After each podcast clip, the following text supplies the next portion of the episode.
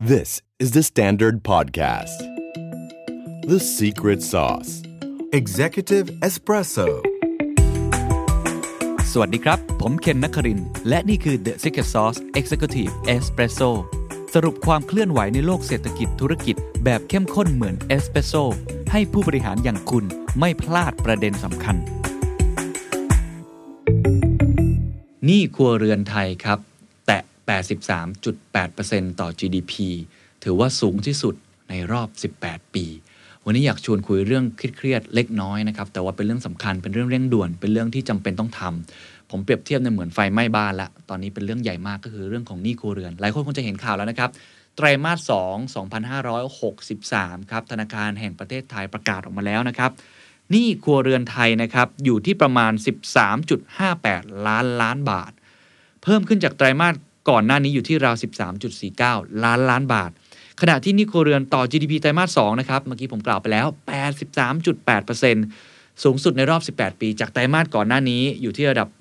80.2%ทำไมเรื่องนี้จึงสำคัญครับ เพราะเรื่องนี้มันสอดคล้องกับทุก ๆ อย่างเลย ไม่ว่าจะเป็นเรื่องเศรษฐกิจ ไม่ว่าจะปัญหาเชิงโครงสร้างต่างๆ วันนี้เลยอยากชวนคุยเรื่องนี้ โดยผมเนี่ยจะพูดประมาณ 2-3 ประเด็น ประเด็นหนึ่งก็จะพูดถึงข่าวนี่แหละ ว่ามันเกิดอะไรขึ้นไส้ในมันเป็นยังไงนะครับอะไรคือสาเหตุอะไรคือปัจจัย แล้ววิวต่อไปของศูนย์วิจัยแต่ละศูนย์เนี่ยเขามองยังไงต่อนะครับในขณะเดียวกันครับก้อนที่ 2 ผมอยากลองชวนคุยเรื่องนี้เลยคือชำแหละให้เห็นเลยนะครับว่านี้ครัวเรือนไทยเนี่ยมันมีความแตกต่างกับประเทศอื่นๆอย่างไร ประเภทของมัน หรือไปดูผลวิจัยครับทำไว้ดีมากนะครับจะเห็นเลยว่าผู้กู้ นะครับแต่ละพื้นที่ในประเทศไทยแตกต่างกันนะครับในแต่ละจังหวัดในแต่ละภูมิภาคไม่เหมือนกันนะครับ ประเภทของหนี้เมื่อกี้ผมกล่าวไปแล้ว ก็แตกต่างกันเหมือนกัน ความซีเวียของหนี้ที่เข้าโครงการก็ไม่เหมือนกันเข้าโครงการเช่นเขาจะเลื่อนเขาจะพักเขาจะลด หรือเขาจะเข้า ICU ก็คือ NPL ปรับโครงสร้างหนี้มีความแตกต่างกันทั้งหมด และสถาบันที่ปล่อยกู้ ก็มีความซีเวียที่แตกต่างกันไม่เหมือนกันด้วย นั่นเรื่องนี้นะครับเป็นเรื่องที่มันมีปัญหาเชิงโครงสร้างซับซ้อนอยู่แล้วนะครับแล้วพอมาเกิดเรื่องนี้อีกเนี่ยยิ่งน่าต้องพูดคุยกันต่อ วันนี้ลองพูดคุยกัน2อสประเด็นนี้นะครับก็หนึ่งครับผมพาไปดูกราฟอันนี้ก่อนนะครับศูนย์วิจัยกสิกรทำไว้ค่อนข้างดีเขาเทียบเลยประมาณ 2-3 ปีที่ผ่านมาคิว by คิวเลยนะครับว่าแต่ละไตรมาสเนี่ยหนี้โครเรือนเนี่ยเป็นอย่างไรแล้วแนวโน้มจะเป็นอย่างไร ข่าวร้ายครับเขาบอกอย่างนี้ครับ เขาบอกว่าปัญหานี้ครัวเรือนจะยังคงเป็นหนึ่งในมาตรวัดที่สะท้อนความเปราะบางเชิงโครงสร้างของเศรษฐกิจไทย โดยนี้ครัวเรือนครับมีแนวโน้มฟังดีๆนะครับ ขยับมาอยู่ที่กรอบ 88.90%ต่อ GDP ในปี 2513 โอ้โห นี่ขึ้นมาในรอบ 18 ปี 83.8%ต่อ GDP แล้วนะครับ ในไตรมาส2วิวนี้ยังมองต่อไปอีกว่าน่าจะขึ้นสูงกว่านี้อีก 88-90% ถามว่าสาเหตุคืออะไรทำให้ศูนย์วิจัยเกษตรกรไทยเนี่ยเขามองว่ายังน่าจะเพิ่มขึ้นอีกนะครับ อันที่ 1 ก็คือเศรษฐกิจไทยยังมีแนวโน้มหดตัวลงในครึ่งปีหลัง คืออย่าลืมว่าสัดส่วนหนี้โครเรือนต่อ GDP เนี่ยเขาตัวตั้งใช่ไหมครับ ตัวตั้งก็คือหนี้ครัวเรือน ตัวหารเนี่ยนะครับก็คืออ GDP ถ้า GDP มันยังหดตัวอยู่คือมันน้อยอยู่ข้างล่างมันน้อยเนี่ยตามหลักคณิตศาสตร์ง่ายๆเลยครับเปอร์เซ็นต์มันก็เพิ่มขึ้นตรงไปตรงมานะครับอันนี้ทำให้เขารู้สึกว่า GDP หลังจากเนี้ย ยังไงก็น่าจะหดตัวอยู่ดีนะครับขณะที่สินเชื่อรายย่อยโดยเฉพาะในกลุ่มสินเชื่อบ้านนะครับสินเชื่อรถยนต์น่ะก็พูดตรงๆนะครับมันยังมีกลุ่มคนที่ยังมีกำลังซื้ออยู่ ก็คือครัวเรือนที่เขายังมีเงินอยู่นะครับแล้วยิ่งช่วงนี้นะครับโอ้โหบ้านนี่ลดกระหน่ำนะฮะรถยนต์ก็ลดกระหน่ำเหมือนกัน เพราะฉะนั้นคนที่มีความสามารถในการชำระหนี้เขาก็จะก่อหนี้เพิ่มขึ้นนั่นเองนะครับอาจจะทำให้ระดับหนี้ครัวเรือนนยังเติบโตอย่างต่อเนื่อง แม้จะเป็นอัตราที่ชะลอลงนะครับเมื่อเทียบกับ ที่เติบโต 5.1%ในปี 2562 นั่นเองนะครับ ขณะเดียวกันครับถ้าเราไปดูไส้ในนะครับ หลายคนอาจจะสงสัยเล็กน้อยนะครับ ผมขอพาไปดู คุณดอนนาคอนทัพนะครับ ผู้อำนวยการอาวุโสฝ่ายเศรษฐกิจมหาภาคสายนโยบายการเงินของธนาคารประเทศไทยเขาบอกว่า สัดส่วนหนี้ครัวเรือนต่อ GDP ในไตรมาส2เนี่ยเพิ่มขึ้นมากนะครับ มาจาก GDP ที่มันหดตัวลง ก็ไตรมาส2ก็ลบไป 12.2%ฉะนั้นไอตัวหารข้างล่างเนี่ยนะฮะมันมันหดลง นะครับก็เลยเพิ่มขึ้น แม้ว่ายอดเงินต้นหรือเงินให้กู้เนี่ยจะเพิ่มขึ้น ซึ่งสาเหตุที่ยอดเงินต้นไม่ลดลงส่วนหนึ่งมาจากมาตรการพักชำระหนี้นั่นเองนั้นกลับไปดูตารางอีกรอบหนึ่งอีกสักเล็กน้อยจะเห็นได้ว่าจริง ๆ ถ้าเทียบกับ Q1 นะครับของปีนี้เนี่ยนี่มันไม่ได้เพิ่มขึ้นมาก แต่โตหารมันเพิ่มขึ้น แต่นั่นไม่ได้หมายความว่าเราจะสบายใจได้ถูกไหมฮะเมื่อเศรษฐกิจมันไม่ดีการมีหนี้เพิ่มขึ้นอาจจะมากขึ้นกว่านี้ก็เป็นไปได้นะครับ เขามาดูกันต่อว่า แล้วกลุ่มที่ก่อนหนี้เนี่ย นะฮะถ้าแบ่งเป็นกลุ่มเนี่ยง่ายๆเนี่ยศูนย์วิจัยเกษตรกรไทยเขาสะท้อนภาพ 2 ด้านนะครับกลุ่มแรกครับคือกลุ่มครัวเรือนที่ยังพอมีกำลังซื้อ พูดตรงๆก็คือคนที่ไม่ได้มีผลกระทบด้านรายได้มากนัก ยังมีความสามารถนะครับในการชำระหนี้สอดคล้องกับเกณฑ์มาตรฐานการปล่อยสินเชื่อของสถาบันทางการเงิน เขาก็จะมีการก่อหนี้ก้อนใหญ่เพิ่มขึ้นนะครับโดยเฉพาะหนี้พวกสินเชื่อที่อยู่อาศัยเนาะ สะท้อนจากสินเชื่อบ้านเนี่ยปล่อยใหม่ที่เพิ่มขึ้นราว 1.42 แสนล้านบาท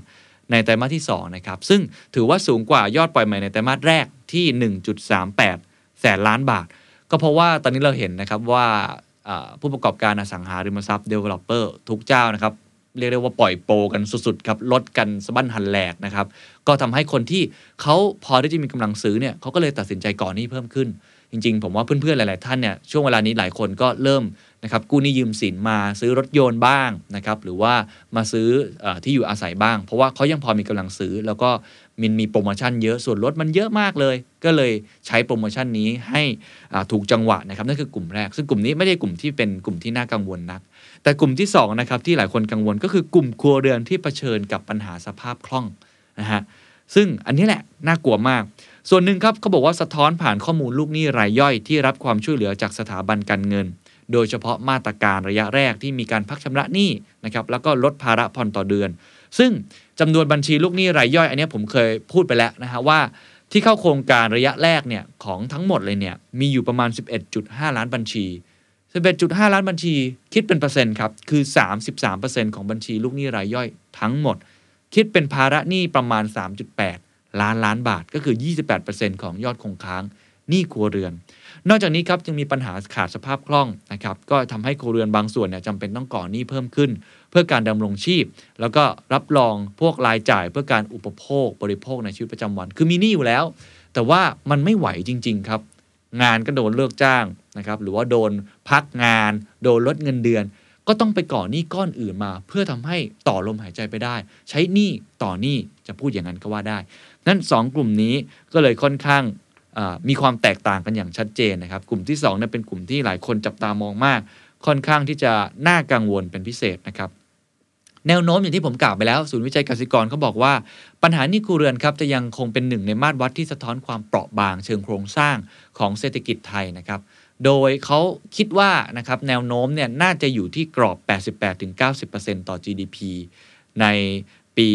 2563 นะครับ จากระดับที่เราพูดกันไปแล้วก็คือ 83.8%ต่อ GDP ในไตรมาส 2 ก็ชัดเจนเพราะว่าเศรษฐกิจมันยังหดตัว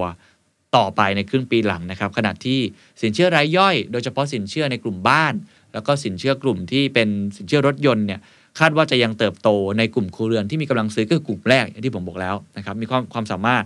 นะครับก็อาจจะทำให้นี่ครัวเรือนเนี่ยยังเติบโตต่อเนื่อง แม้ว่าจะเป็นอัตราที่ชะลอลงเมื่อเทียบกับ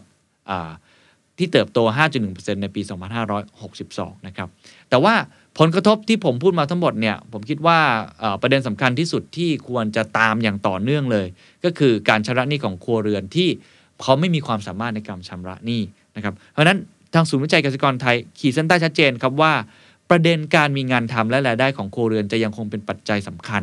นะฮะคือการจ้างงานนั่นเอง ที่จะกำหนดคุณภาพของหนี้ครัวเรือน โดยเฉพาะความสามารถ ในการชำระหนี้นะครับ อันนี้คือภาพที่ให้เห็นว่าเฮ้ยมันเกิดอะไรขึ้นบ้างนะครับ ทีนี้ผมอยากพาไปดูอีกอตัวเลขหนึ่งซึ่งก็น่าสนใจไม่แพ้กันนะครับ ต้องบอกว่าจริงๆหนี้ครัวเรือนเนี่ยมันมันไม่ใช่เป็นด้านลบซะอย่างเดียวนะครับถ้าคนก่อหนี้เพิ่มแล้วเขามีความสามารถในการจ่ายหนี้อย่างที่กลุ่มกสิกรไทยบอกคือกลุ่มแรกนั่นแหละนะครับ เศรษฐกิจมันก็เกิดแอคทิวิตี้เกิดขึ้น ก็คือมันหมุนต่อไปได้ แต่ถ้าเกิดการก่อนหนี้นั้นมันกลายเป็นหนี้เสียนะครับหรือ NPL non performing loan เนี่ยมันก็จะส่งผลต่อธุรกิจอื่นที่เกี่ยวข้องด้วย โดยเฉพาะธนาคารหรือสถาบันทางการเงินอื่นหรือ non bank ด้วยก็เองก็ตามที เพราะฉะนั้นจริง ๆ ต้องต้องแยก 2 ก้อนนี้ให้เห็นชัดเจน เพราะถ้าลองไปเทียบกับข้อมูลในระดับโลกดูครับ อยากรู้ไหมครับว่านี่ครัวเรือนในประเทศอื่นเป็นอย่างไรนะครับเขาบอกว่าประเทศที่นี่ครัวเรือนต่อ GDP อยู่ในระดับสูงเนี่ยส่วนใหญ่เนี่ยอยู่ในกลุ่มที่ประเทศที่พัฒนาแล้วนะครับ สหราชอาณาจักรครับอยู่ที่ 89.5%สหรัฐอเมริกาครับ 67.7%ญี่ปุ่นครับ 63.8%นิวซีแลนด์ 96.9%เพราะฉะนั้นถ้าระดับหนี้ครัวเรือนสอดคล้องกับปัจจัยพื้นฐานทางเศรษฐกิจ นั่นหมายความว่าเศรษฐกิจก็จะขยายตัวได้ ถูกไหมฮะ แต่ทีนี้ถ้าลองมาดูนะครับว่าสัดส่วนหนี้ครัวเรือนของไทยเนี่ยครับที่อยู่ที่ประมาณ 13 ล้านล้านบาทเนี่ยมันต่างจากประเทศอื่นยังไง อันนี้ขอขอบคุณข้อมูลจาก TMB Analytics ครับ เห็นชัดเจนเลยครับกราฟนะครับที่เป็นวงกลมทั้ง 3 วงเขาเทียบไทย สิงคโปร์และอังกฤษนะครับ จะเห็นเลยครับว่า สีฟ้าครับสีฟ้าคือเรื่องของสินเชื่อที่อยู่อาศัยนะครับ หรือว่าสินเชื่อบ้านเนี่ยของประเทศไทยเนี่ยอยู่ที่ประมาณ 40%ต่างประเทศเนี่ยสิงคโปร์74%อังกฤษ 84%คือเขากู้ไปเพื่อซื้อบ้านนะฮะก็คือซื้อสินทรัพย์ขนาดใหญ่ แต่ของประเทศไทยที่รู้สึกว่าหลายคนกังวลก็คือว่า สัดส่วน 34%ครับสีแดงครับ คือหนี้บัตรเครดิต แล้วก็สินเชื่อส่วนบุคคล ก็คือเป็นหนี้เพื่อการอุปโภคบริโภค แต่ถ้าเราไปดูครับอย่างสาราอาณาจักรเนี่ยพวกสินเชื่อบัตรเครดิต หรือเอ่อ personal loan เนี่ยอยู่ที่ 4%เท่านั้นเอง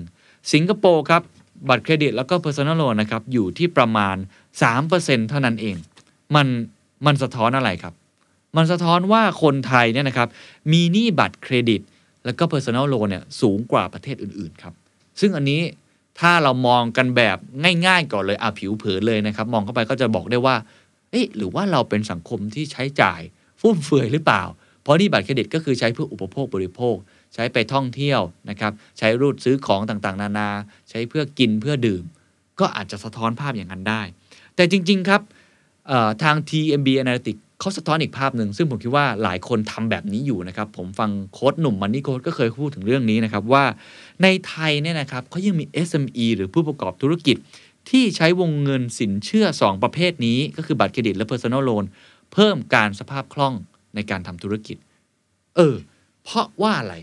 ทำไมเราถึงไม่ทำกู้ในลักษณะที่เป็นสินเชื่อธุรกิจ แต่ใช้บี้หนี้บัตรเครดิตหรือสินเชื่อส่วนบุคคลมาทำธุรกิจ ทั้งที่จริงๆ ดอกเบี้ยต่างกันเยอะมากนะครับเขาบอกว่านายธนาคารแล้วก็นอนแบงก์หลายแห่งในไทยเนี่ยนะครับให้เหตุผลว่าคนไทยบางส่วนเนี่ยครับยังเข้าไม่ถึงสินเชื่อธุรกิจ อาจจะเป็นเพราะเงื่อนไขเรื่องหลักประกันนั่นเองนะครับคือหลักประกันคือพูดง่ายก็แบงก์ไม่ยอมปล่อย เพราะว่าหลักประกันนี่มันไม่ชัดเจน หรือเหตุผลอื่นๆที่ทำให้ SME ยอมจ่ายดอกเบี้ยที่สูงกว่าในการทำธุรกิจด้วย อันนี้น่าสนใจเพราะจริงนี่บัตรเครดิตสูงมากนะครับสูงพอสมควรเลย ถ้าเทียบกับหนี้ธุรกิจนะฮะซึ่งอันนี้ ผมว่าเป็นปัญหาหนึ่งที่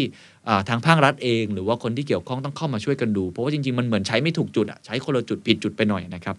ขณะเดียวกันครับเขาบอกว่าสาเหตุที่ทำให้ไทยมีหนี้ครัวเรือน แล้วก็ไอ้พวกสินเชื่อบัตรเครดิตโดยแล้วก็ personal loan เนี่ยสูงกว่าประเทศอื่นๆเนี่ยแล้วก็ประเภทอื่นๆด้วยเนี่ยเป็นเพราะสินเชื่อที่ไม่มีหลักทรัพย์ค้ำประกันเนี่ยอะมันปัจจุบันเนี้ยเป็นสินเชื่อที่คนไทยเข้าถึงได้ง่ายที่สุดนะครับขณะที่สินเชื่อ บ้านอาจยังไม่กระจายถึงคนไทยอย่างทั่วถึง เพราะปัจจัยเรื่องรายได้เป็นต้น เพราะฉะนั้นทั้งตัวเลขนะครับที่ออกมาสัดส่วนหนี้ครัวเรือนต่อ GDP หรือว่าไอ้ข้อมูลตรงนี้ว่าเรามีหนี้อยู่ตรงไหนเนี่ยนะฮะมันอาจจะกำลังแสดงปัญหาเชิงโครงสร้างพื้นฐานด้วย เห็นไหมฮะว่าเราอาจจะใช้เรื่องของการกู้หนี้ ที่ผิดประเภทไปหน่อย ซึ่งผมเชื่อว่าทุกคนไม่ได้ต้องการจะกู้หนี้ผิดประเภท แต่มันมีข้อจำกัดบางอย่างที่ต้องแก้แก้ไข พอดูตรงนี้แล้วครับ เราเห็นปัญหาเชิงโครงสร้างเลยใช่ไหมฮะ มันมีอีกผลวิจัยหนึ่งนะครับ ผมขออนุญาตเอามาเล่าคร่าวๆ ซึ่งผมว่ามันจะต่อเนื่องกัน แล้วมันเป็นผลวิจัยในงานสัมมนาวิชาการของธนาคารแห่งประเทศไทยน่าสนใจมากนะครับเพิ่งจัดไปไม่นานนี้เองเมื่อวันที่ 28-29 กันยายน บทวิจัยนี้ชื่อว่าเจาะความท้าทายใหม่ของหนี้ครัวเรือนในวิกฤตโควิด -19 จากข้อมูลสินเชื่อที่เข้าร่วมมาตรการช่วยเหลือนะครับอันนี้มีผู้วิจัยทำหลายท่านนะครับ ไม่ว่าจะเป็นสถาบันวิจัยเศรษฐกิจป่วยอึ้งพากร ธนาคารแห่งประเทศไทยรวมทั้งบริษัทเครดิตบูโรนะครับข้อมูลเครดิตแห่งชาติด้วย ก็ต้องขอขอบคุณข้อมูลมาณที่นี้นะครับ ข้อมูลที่เขาใช้นี่นะครับเขาใช้ฐานข้อมูลเชิงสถิติจากเครดิตบูโรนะครับแล้วก็ข้อมูลสินเชื่อ เกษตรกรจากธนาคารเพื่อการเกษตร แล้วก็สหกรณ์หรือว่าทกสนั่นเองนะครับ มาศึกษานี้ครัวเรือนไทยนะครับเขาพบอย่างนี้เขาพบว่า 10 ปีที่ผ่านมาครับ คนไทยเป็นหนี้ในวงกว้างขึ้น และมีค่ากลางมูลหนี้เพิ่มจาก 70,000 บาทต่อราย เป็น 1.28 แสนบาท ก็คือมันมันค่าเฉลี่ยมันเพิ่มขึ้นนั่นเอง ขณะที่สัดส่วนของผู้กู้ที่มีหนี้เสียลดลงจากร้อยละ 22 เหลือ 16นะฮะก็ถือว่าดีขึ้นนะฮะแต่ก็ยังถือว่าสูงอยู่ หนี้เสียดังกล่าวครับมีค่ากลางก็คือค่าเฉลี่ยของคนที่เป็นมูลหนี้ที่เสียเนี่ยอยู่ที่ประมาณ 6.5หมื่นบาทต่อราย จากเดิมอยู่ที่ 3.5หมื่นต่อราย โอ้โห เพิ่มขึ้นเกือบ 1 เท่าตัวนะครับ และนี่ครับขีดเส้นใต้สิ่งที่น่าสนใจมากที่สุดก็คือ พบว่าคนไทย 1. เป็นหนี้เร็วขึ้น คือเป็นหนี้ตั้งแต่อายุน้อยร้อยละ 60 ครับ ของกลุ่มคนอายุประมาณ 29 ถึง 30 ปี จะเป็นหนี้นะครับ มากกว่านั้นครับ กลุ่มคนอายุน้อยจะมีหนี้เสียโอ้อันนี้น่ากังวลถึง 1 ใน 4 นอกเหนือจากนั้นครับ คนไทยหนี้เร็วแล้วหนี้อายุน้อยแล้ว ยังเป็นหนี้นานด้วยครับหนี้เร็วหนี้อายุน้อย และหนี้นาน แม้หลังกเกษียณแล้วครับ ยังมีค่ากลางมูลหนี้ประมาณ 7-8หมื่นบาทต่อราย ลองมาดูกราฟกันครับ ว่าคนไทยเป็นหนี้เร็ว เป็นหนี้นาน แล้วก็เป็นหนี้จนแก่ก็คือ เรียกได้ว่า แก่ก่อนรวยนะยังไม่ทันรวยเลยมันแก่ไปแล้วนะฮะเปราะบางมากนะครับ และกลุ่มผู้กู้อายุน้อย ผู้กู้หลายบัญชีมีความเปราะบางสูงมากดูจากกราฟเลยครับจะเห็นเลยว่า 60%ของคนอายุน้อยเป็นหนี้นะฮะอย่างที่ผมบอก 29-30 ปี และ 20%ของคนหลังเกษียณก็ยังเป็นหนี้อยู่ครับ เรื่องนี้ทำให้หลาย ๆ หน่วยงานนะครับ ไม่ว่าตลาดหลักทรัพย์เองนะครับ หรือหน่วยงานที่เกี่ยวข้องพยายามรณรงค์ให้เรา เรียกได้ว่า ออออมเงินหรือว่าจัดการในการเงิน เพื่อก่อนเกษียณแล้วเราจะได้มีชีวิตที่อยู่สุขสบายมีอิสรภาพทางการเงิน เพราะตัวเลขมันบอกเลยว่า 20%ของคนหลังเกษียณยังเป็นหนี้อยู่หนี้สูงหนี้นานหนี้เร็ว โอ้โห อันนี้น่ากังวลนะครับเขาบอกว่าปัจจัยอะทีนี้เราไปดูปัจจัยบ้างว่าปัจจัยเกิดจากอะไรบ้างจากผลวิจัยนะครับในรอบ 10 ปีเลย ปัจจัยที่เกื้อหนุนให้มีการก่อหนี้เพิ่มขึ้นในคนเมือง คือ นโยบายรถคันแรกนะครับทำให้ทั้งที่ไม่พร้อมที่จะเป็นหนี้และกลายเป็นหนี้เสีย ขณะที่คนในชนบทครับพบว่านโยบายการให้ความช่วยเหลือจากภาครัฐ เช่น นโยบายพักชำระหนี้เกษตรกร จากการศึกษาครับ อันนี้น่าสนใจมากนะครับ พบว่าเกษตรกรที่เข้าโครงการพักหนี้เกษตรกรผู้ปลูกข้าว ในปี 2559 กลับมีหนี้สะสมมากขึ้นเฮ้ยอันนี้ค่อนข้างแปลกนะฮะและกลายเป็นหนี้เสียมากกว่าเกษตรกรที่ไม่ได้เข้าโครงการด้วยครับ คือคนที่เข้าโครงการ กลายเป็นว่ามีหนี้สะสมและหนี้เสียมากขึ้น บทวิจัยนี้นะครับ ผู้ทำวิจัยเขาเลยบอกว่าฉะนั้นครับโครงการพักหนี้เกษตรกรจึงอาจจะไม่ใช่แนวทางในการแก้ไขปัญหาหนี้ในระยะยาวก็ได้ เราต้องไปดูไส้ในว่ามันเกิดจากอะไรนะครับ จะเห็นนะครับว่าสถานการณ์หนี้ครัวเรือนที่ผ่านมาครับมีความเปราะบางเป็นทุนเดิมอยู่แล้ว และมากขึ้นเมื่อเกิดสถานการณ์ของโควิด -19 ส่งผลให้ครัวเรือนจำนวนมากมีปัญหาในการชำระหนี้ มันยิ่งตอกย้ำถึงความเปราะบาง ดังกล่าวครับ มาดูอีกกราฟหนึ่งครับของสถาบันเศรษฐกิจของทางป่วยนะครับก็ทำมาได้ค่อนข้างดีนะครับ คือบทสรุปเขาจะบอกงี้เขาจะบอกว่าครัวเรือนที่เป็นหนี้ส่วนใหญ่นะครับเปราะบางต่อช็อคสูง และมาตรการภาครัฐเนี่ยเองนะฮะอาจทำให้หนี้ครัวเรือนเป็นปัญหาระยะยาวสองมุมนะครับ มุมแรกคือช็อคที่ส่งผลต่อความเปราะบางเนี่ยมันมันเกิดปุ๊บแล้วมันทำให้เราหวั่นไหวได้ง่ายมาก เขามียกตัวอย่างเช่น น้ำท่วมปี 2554 อะ อันนี้แน่นอนทำให้เราต้องก่อหนี้เพิ่มขึ้นนะครับ bubble ในตลาดอสังหาริมทรัพย์ ซึ่งตอนนี้เริ่มมีการควบคุมแล้วนะครับ เรื่องของ loan to value LTV ต่างๆ ภัยพิบัติราคาสินค้าเกษตร อันนี้เขายังไม่ได้ใส่ตัวแปรสำคัญในตอนนี้ก็คือโควิด -19 เดี๋ยวจะมีตัวเลขต่อ ขณะที่ปัจจัยที่ส่งผลต่อการเป็นหนี้เมื่อกี้ผมพูดแตะไปแล้วก็คือนโยบายกระตุ้นเศรษฐกิจ ซึ่งมันเป็นเรื่องปกตินะครับเอาว่ากันตามตรง ถ้ากระตุ้นเศรษฐกิจมาเขามีแรงจูงใจเนาะให้เราอยากก่อหนี้แต่มันกลายเป็นว่าเราไม่สามารถชำระหนี้ได้ อันนี้ต้องน่ากังวลต่อ และก็นโยบายการเยียวยาพักหนี้เมื่อกี้ที่เห็นตัวอย่างไปก็คือนโยบายโครงการพักหนี้เกษตรกรผู้ปลูกข้าวกลับไม่ได้แก้ปัญหาหนี้ระยะยาวเขายังทำตัวเลขอันหนึงที่น่าสนใจครับ คือเขาไปดูเลยว่า ผู้ที่เข้าโครงการนะครับ อยู่ตรงไหนบ้างของประเทศไทย อันนี้เป็นเป็นพอยต์สำคัญมากของบทวิจัยนี้ ซึ่งเขาเขาจะมีบทสรุปต่อ เขาบอกว่า ผู้กู้ที่เข้ามาตรการส่วนใหญ่กระจุกตัวอยู่ในภาคอีสานใต้ สูงถึงร้อยละ 40ถึง60 เป็นหนี้สินเชื่อบุคคลเป็นหลัก ซึ่งมีจำนวนบัญชีมาก รองลงมาครับคือสินเชื่อบ้านที่มีขนาดมูลหนี้เนี่ยสูง และส่วนใหญ่ครับคนที่เข้ามาตรการเนี่ยนะครับ ส่วนใหญ่ก็จะเป็นการเลื่อนการชำระหนี้ คือต้องบอกมาตรการมันมีหลายแบบ มันมีเลื่อนชำระหนี้ มันมีเรื่องของลดอัตราชำระหนี้ มันมีเรื่องของการพักใช่ไหมครับ หรือว่าไม่ไหวจริงๆเนี่ยก็เข้าคลินิกไปเลย แก้หนี้ไปเลย ปรับโครงสร้างหนี้หรือ NPL ไปเลย แต่ว่าที่พบส่วนใหญ่เยอะที่สุดเนี่ยคือการเลื่อนการชำระหนี้ อันนี้คือในในอีสานใต้นะครับ แต่ว่ากรุงเทพครับปริมณฑลภาคใต้และภาคเหนือตอนบนเนี่ยแม้ว่าจำนวนสัดส่วนบัญชีเนี่ยอาจจะไม่ได้เยอะเท่ากับอีสานตอนใต้ แต่มีสัดส่วนการเข้ามาตรการสำหรับหนี้เสียสูงกว่าพื้นที่อื่น คือมาแบบซีเวียเลย เยอะกว่าพื้นที่อื่นๆ เพราะฉะนั้นแบ่งตามพื้นที่ตรงนี้ค่อนข้างน่าสนใจนะครับว่าการแก้ไขหลังจากนี้ต้องแก้ให้ถูกจุด Data นี้มันบอกว่าเวลาจะแก้ไขเนี่ยต้องแก้ตามเป้าหมาย ไม่ได้ใช้นโยบายเดียวแล้วแก้เหมือนกันในทุกพื้นที่ เพราะปัญหามันเกิดแตกต่างกันในแต่ละพื้นที่ และปัญหามันซับซ้อนกว่าที่เราคิดนะครับ อีกหัวข้อหนึ่งที่เขาชวนคุยซึ่งผมว่าหลายท่านน่าจะพอรู้อยู่แล้วนะครับว่าถ้าดูที่สถาบันทางการเงินที่เป็นผู้ให้กู้เนี่ยใครที่เข้ากระบวนการนี้มากกว่า ก็ชัดเจนครับ กลุ่มนอนแบงก์มีสัดส่วนสินเชื่อในพอร์ตที่เข้าโครงการมากที่สุดนะครับร้อยละ 37-75 ของสินเชื่อในพอร์ต ส่วนใหญ่ครับเป็นสินเชื่อเช่าซื้อ ขอลดอัตราการชำระเป็นหลักนะครับก็แสดงให้เห็นชัดเจนนะครับว่ากลุ่มนอนแบงก์เนี่ยอาจจะมีความเปราะบางมากกว่าสถาบันการเงิน กลุ่มอื่น ๆ เพราะว่ามีบัญชีที่เข้ามาตรการจำนวนมาก และอาจจะมีความเสี่ยงที่ผู้กู้จะไม่สามารถชำระหนี้ได้นะครับ จากข้อมูลทั้งหมดนะครับ เราจะเห็นได้ว่าอันดับที่1นนะครับช็อคที่มีผลต่างๆเนี่ยมันมีหลายปัจจัยมากเลย กระทบแตกต่างกันออกไป 2 ก็คือบางทีมาตรการของภาครัฐเองนโยบายเองก็เป็นส่วนหนึ่งที่ทำให้เกิดเรื่องของหนี้โครเรือนด้วย 3 ที่เราเห็นชัดเจนเมื่อกี้นะครับว่าแต่ละพื้นที่มันมีความแตกต่างกัน มันไม่เหมือนกันนะครับอีสานใต้มีแบบหนึ่ง นะครับจำนวนบัญชีอาจจะเยอะ แต่ว่านี่ NPL เนี่ยน้อยกว่าฮะพวกกรุงเทพปริมณฑลต่างๆ มันมีความแตกต่างกันในแต่ละพื้นที่ แล้วก็นอกเหนือจากนั้นครับที่เราเห็นก็คือนอนแบงค์น่าจะมีความเสี่ยงมากกว่า เราเริ่มเห็นตัวเลขต่างๆ ที่เป็นอินไซต์ที่น่าสนใจนะครับทางผู้วิจัยยังทำอีกอันหนึ่งครับที่ผมคิดว่าเป็นการพยากรณ์ที่ทำให้เราสามารถเอาไปตัดสินใจต่อนะครับเขาได้ลองพยากรณ์สถานการณ์หนี้นะครับที่อาจจะมีปัญหาจากวิกฤตโควิด -19 ทำเป็นแผนที่ประเทศไทยออกมาเลย โดยสรุปเขาบอกอย่างนี้ เขาบอกว่า ผู้กู้ที่คาดว่าจะมีปัญหาเนี่ยนะครับ จะกระจุกตัวอยู่ในภาคอีสานตอนใต้ ภาคใต้ และตามแนวชายแดนภาคเหนือเห็นไหมครับ สีแดงๆเข้มๆนั่นนะครับนั่นนะครับ